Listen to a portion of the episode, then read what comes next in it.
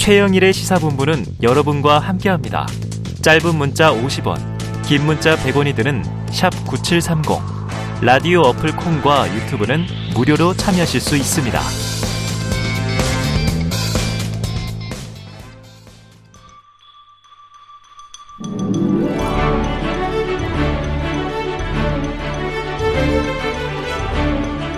네, 기자들의 눈으로 정치권 소식을 들여다봅니다. 불사조 기자단. 오늘은 경향신문 박순봉 기자가 나와 계십니다.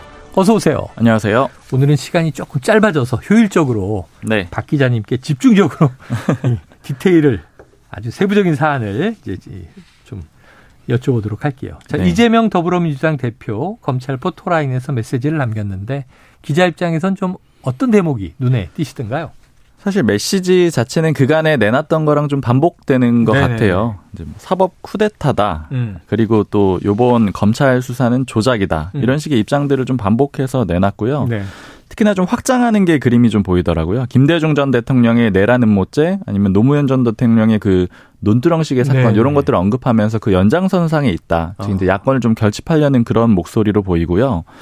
이제 여기에 더해서 좀 상황을 보자면 결국에는 검찰이 출석하기 전에 이런저런 메시지를 내놨다라는 거잖아요. 음. 특히 검찰 수사 자체가 정당하지가 않다라는 얘기를 계속하고 있는 네네네. 거잖아요. 이거는 야당 탄압이고 조작된 수사다 이런 것들을 계속 강조하는 건데 이게 좀 눈여겨볼 대목은 검찰에서 좀 나왔던 얘기는 이재명 대표의 수사 태도에 따라서 영장, 구속영장을 어. 칠 건지 말 건지 네네. 요걸 보겠다라고 했었거든요. 근데 이재명 대표가 검찰 출석하기 전에 이런 메시지를 내놨다라는 거는 음. 사실 수사에 들어가서 이제 출석해가지고 적극적으로 협조하겠다는 얘기로는 보기가 어렵잖아요. 아, 당연하죠. 그렇죠. 안에 네. 들어가서 아마 뭐 협조하는 그런 식의 그 수사 방식은 아닐 것 같거든요. 네, 네, 네. 응대하는 방식이요. 결국 이렇게 되면은 이제 검찰이 구속영장을 청구하는 그런 그림을 만들어지지 않을까, 아. 그런 그림이 생겨나지 않을까 이런 좀 생각이 들고 네. 실제로 여권에서도 이제 오늘 이재명 대표의 그 출석하기 전에 발언을 보고 음. 뭐 여권 관계자가 하는 말이 1월 중에 체포동의안 상정되는 상황이 오지 않겠느냐 이런 네. 추정도 하고 있습니다. 아. 그리고 야권에서 모 의원이 좀 하는 얘기는 지금 이제 민주당 상황에 대해서 좀 안타깝다라고 하면서 하는 얘기인데 이게 뭐냐면 이재명 대표가 사실 굉장히 큰 장점이 운동장을 만드는 거거든요. 네네. 그러니까 예를 들자면 어떤 뭐 기본소득이라던가 음. 이런 이슈를 딱 던져가지고 모두가 여야 정치인들이 다 거기서 놀게 만드는. 음. 그러니까 그래서 그 운동장을 만드는 방식인데 결국 그렇게 이제 논쟁을 주고받다 보면 그 운동장을 만드는 사람이 결국엔 음. 제일 부각이 되는 그런 네네. 그림이 이게 이재명 대표의 장점인데 지금은 계속 수세에 몰리다 보니까 네. 운동장을 전혀 만들지 못하고 네네. 오직 이 검찰 수사가 야당 탄압이다. 음. 요것만 가지고 공방 을 벌이잖아요. 네. 그러니까 이런 상황이 좀 민주당으로서는 아쉽다. 이런 얘기도 좀 같이 아, 있었습니다. 오늘 검찰 입판 함정이다 이렇게 규정을 하고 알지만 간다. 음. 뚫고 나오겠다. 뭐 이런 얘기를 했습니다. 네. 구속영장까지도 검찰이 칠 것이다. 이렇게 예상을 하셨는데. 자, 이제 좀 이 국민의힘 상황으로 들어가 볼게요. 지금 계속 나경원 전 의원, 지금 이제 저출산 고령화 위원회의 이제 부위원장인데 계속 이제 주목되고 있어요. 네. 주목받고 있는데 그러면서도 고립무원이라는 말이 나옵니다. 음. 자, 어떤 상황입니까? 도대체? 지금 방금 전에 상황 보면은 네. 나경원 전 의원이 모 호텔에 서울의 모 호텔에 있어가지고 어. 지금 사실 기자들이 찾아다니느라고 난린데 아, 결국 칩거네요. 네 찾았죠. 찾았는데 또 이철규 의원이랑 만나고 나오는 장면에 딱 목격을 아, 했다라고요. 그래요. 네네. 네. 그래서 지금 그건 이제 일부 기사도 나와 있는데요. 물론 음. 이제 거기에 대해서 나경원 전 의원이나 이철규 의원 역시 둘이 배석자 없이 만났거든요. 음. 그러니까 특별히 언급은 안 합니다. 내용에 대해서는. 네네. 근데 이제 저는 그거를 보고 좀 생각이 들었던 게 예. 뭐였냐면 예. 제가 주말에 들었던 얘기가 이 나경원 전 의원이 토요일에 이철규 의원을 원래 만나기로 돼 있었다라는 얘기를 들었었거든요. 네. 근데 그걸 어제 확인을 해보니까 못 만났대요. 어. 그럼 어느 쪽이 파기했는지는 좀 명확하게 얘기를 안 네네. 하는데 아마 이철규 의원 쪽에서 거부를 했던 게 아닌가 이렇게 좀 추정이 아하. 되는데 네. 그 만남이 미뤄졌던 게 오늘 이뤄진 것 같고요. 예, 예. 그이 상황이 그러면 뭐냐 따져 보면은 지금 나경원 전 의원이 갈 곳이 좀 마땅치 않은 그런 상황이잖아요. 네네. 이게 왜냐면 출마를 할까 말까 요걸 고민하는 지점에서는 네. 예전으로 따지자면은 윤석열 대통령이 이 쉽게 말해서 이제 부위원장 그 저출산 고령사회 부위원장 자리도 하나 주고 네. 그리고 뭐 대사 자리도 하나 주고 그렇죠 기후 변화 네 이렇게 해가지고 요걸 선택하고 당 대표는 좀 포기해 주세요 요런 음. 정도의 그림으로 이해를 할 수가 있는 상황이었잖아요.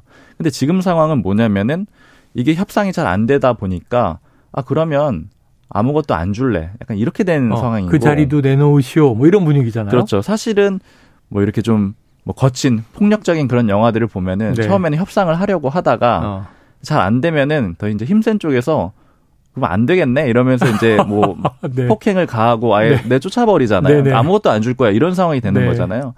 그럼 이제 무릎을 꿇어 이렇게 되는 상황인데 예. 정치인 입장에서 여기서 또 무조건 무릎을 꿇기도 굉장히 어려운 그런 상황이 네네. 돼 있는 거죠. 네. 그러니까 지금 상황 자체가 굉장히 좀 복잡하게 바뀌었는데 예전에 나경원 전 의원 쪽에 기류를 물어보면은 당 대표의 당선만 되면은 음.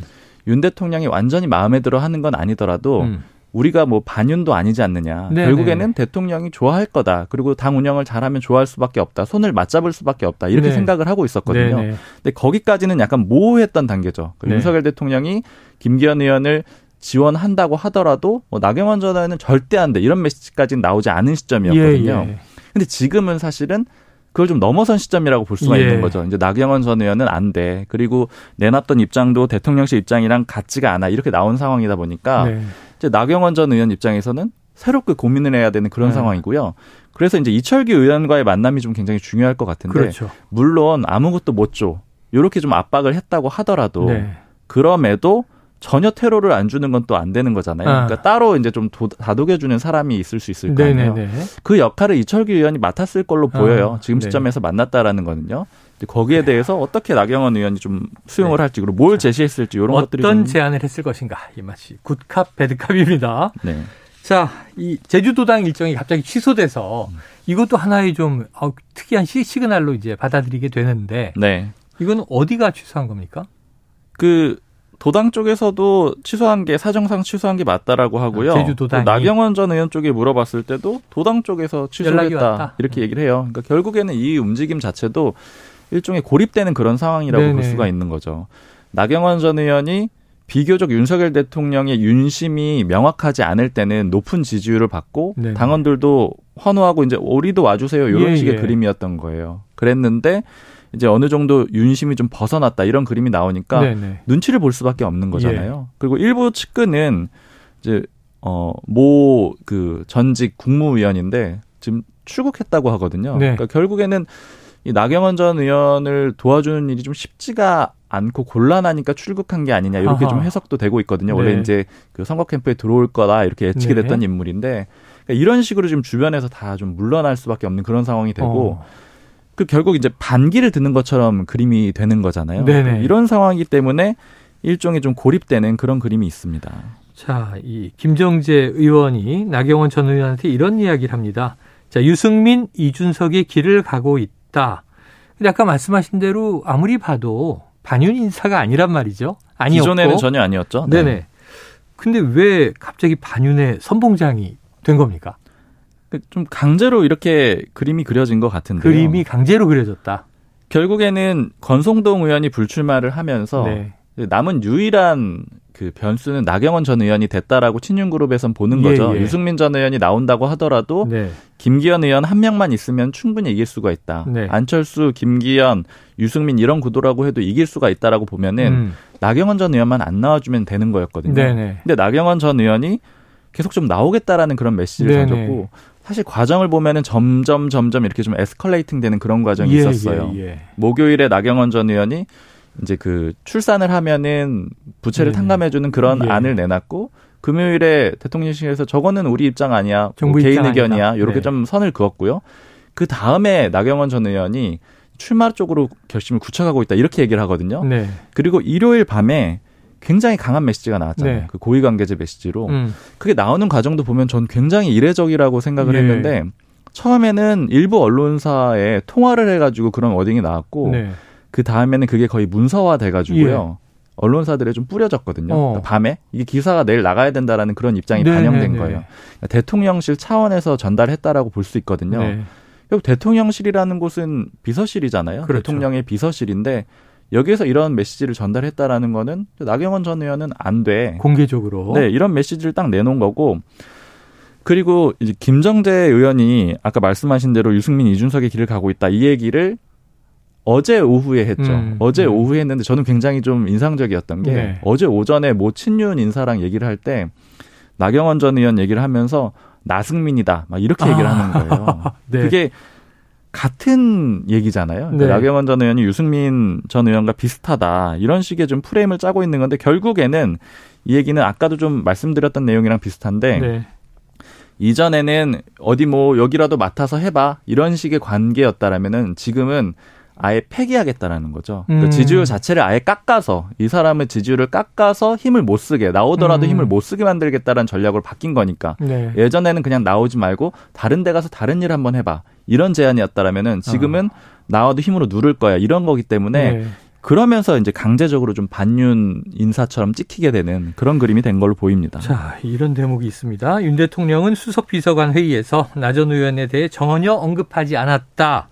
그래서 이제 대통령실 관계자의 해석이 흥미로운 것이 자, 대통령의 침묵이 나 전 의원은 상종할 사람이 아니라고 느껴졌다. 상종 못할 사람. 이 정도 표현이면 굉장히 센 거죠. 네. 그런데 대통령실의 이제 이례적인 강경 대응, 측근을 비롯한 전현직 의원들의 기류 등등. 자, 이것은 윤심, 윤 대통령의 의지입니까? 전체적으로는 윤 대통령 의지가 담겼다라고 해석이 되는데 이제 네. 아까 다만 대통령의 침묵을 뭐 상종 못할 사람이다 이렇게 표현을 한 거는 네. 그 관계자가 누군지는 제가 모르겠는데 모 기사에 네. 언급이 된 사람이잖아요. 네.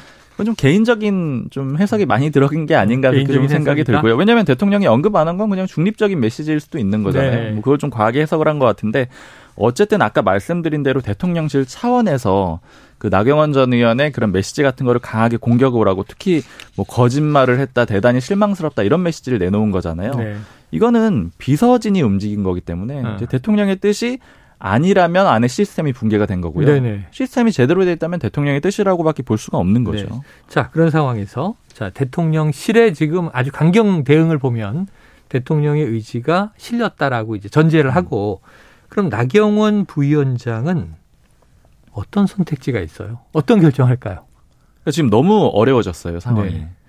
왜냐하면 이전에는 아까 말씀드린 대로 당선 가능성에 가장 무게를 뒀던 거거든요. 네네. 당선만 되면은 대통령의 마음을 돌릴 수가 있다. 있다. 이런 정도로 어, 생각을 했는데 지금은 좀 상황이 달라졌다라는 거죠. 음. 왜냐하면 대통령실에서 명확하게 당신은 아니야라고 선을 딱 그어버리고 네. 당원들한테도 그런 메시지를 계속 전달하고 있는 상황이잖아요. 어. 그러니까 결국 여기서는 이겨도 이기더라도 굉장히 껄끄러운 상황이 될 수가 있어요. 네네네. 근데 다만 또 굉장히 어려운 거는 정치인 입장에서 약간 상황을 말씀드리면은 예. 무릎을 꿇으라고 한 거잖아요. 네네. 그래서 무릎을 꿇으면은 네. 이 정치인이 다음 단계로 성장하는데 굉장히 좀 어려움이 있을 수가 있잖아요. 자존심이 상하는 문제일 예, 수도 있고요. 예. 그러니까 결국에는 두 가지일 것 같아요. 이제 꿇는다고 하면은 음. 아까 이철규 의원을 통해서 뭔가 그래도 매력적인 제안을 하나 받는다던가 네네네. 이런 상황이 가능할 것 같고요. 반대로 강경에서 출마를 하더라도 아마 나경원 전 의원은 자신이 친윤임을 굉장히 강조할 걸로 보입니다. 네. 그렇게 해야지 한쪽에서라도 인정을 안 해야지. 예를 들자면 커플이 헤어질 때 한 명이 끝내 안 헤어졌다 이렇게 얘기를 하면은 음. 그 관계가 확실히 끝나지지는 않는 거 아니에요. 네. 그런처럼 그런 것처럼 좀 모호하게 유지를 할 수 있을 걸로 보입니다. 그럼 앞으로 이제 이 전당대회 후보의 교통 정리 과정이 참 이게 아주 쉽지가 않습니다. 음. 그런데 나의 전 의원이 불출마한다면 김장연대가 유리해지는 것이고 친윤 그룹에서 후보가 좀 정리가 되는 분위기인데 자, 앞으로 어떤 대목을 좀 우리가 주목해야 될까요? 제일 중요한 거는 이번엔 이제 나경원 전 의원이 나오느냐 마느냐. 네네. 그게 그렇겠죠. 굉장히 음. 중요할 것 같고요. 이제 그 다음에는 신윤그룹에서 나오는 얘기는 이렇게 해가지고 예전에 김은혜 후보를 경기지사 후보로 만들던 그 과정. 네. 그때 얘기를 많이 하거든요. 아. 그때처럼 우리가 후보를 만들 수가 있다. 그러면 이제 당 대표도 만들 수 있다 이런 생각인데 근데 반대쪽 진영에서 하는 얘기는 어떤 얘기냐면은 그때 그렇게 해서 선거 결과가 어떻게 됐냐. 네. 그러니까 그 얘기는 김기현 당 대표가 선출이 돼서 실제로 총선을 잘 이길 수 있겠느냐 음. 아니면 당 지지율이 오르겠느냐 이런 지점이거든요. 네. 그리고 또 하나 봐야 되는 거는 김장 연대라고 많이 표현을 했잖아요. 네네네. 이 연대가 깨질 수도 있는 거예요. 아, 그래요? 왜냐면은 예전에 이준석 대표, 이준석 전 대표하고 윤석열 대통령이 연합해서 정권을 네. 잡았다는 그런 그림으로 보자고 하면은 정권을 잡은 다음엔 결국 분화해서 갈라졌잖아요. 네. 마찬가지 그림이 될 수가 있는 겁니다. 음. 결국엔 누가 실소유주냐 이런 그림이 될 수가 있는 음. 거죠. 그걸 가지고 아마 공천권이라던가 아니면 또 전당대회가 진행되는 과정에서 김기현 의원이 장재원 의원을 좀 멀리할 가능성도 있거든요. 네. 좀 최근 워딩 보면 굉장히 좀 중립적으로 바뀌었어요. 네. 그런 것들도 좀 주목해서 볼 지점일 것 같습니다. 자, 나경원 부위원장이 만약 이렇게 사라진다면 지금 이제 당권 주자 판에서 그럼 지금 이제 김장연대 이 깨질 수도 있다는 얘기를 해주셨으니까 김기현 후보 그리고 유승민 전 의원과 안철수 의원 출마 선언했잖아요. 안철수 의원만 했죠. 예. 예. 근데 만약 3파전이 되면 네. 어떻게 될까요?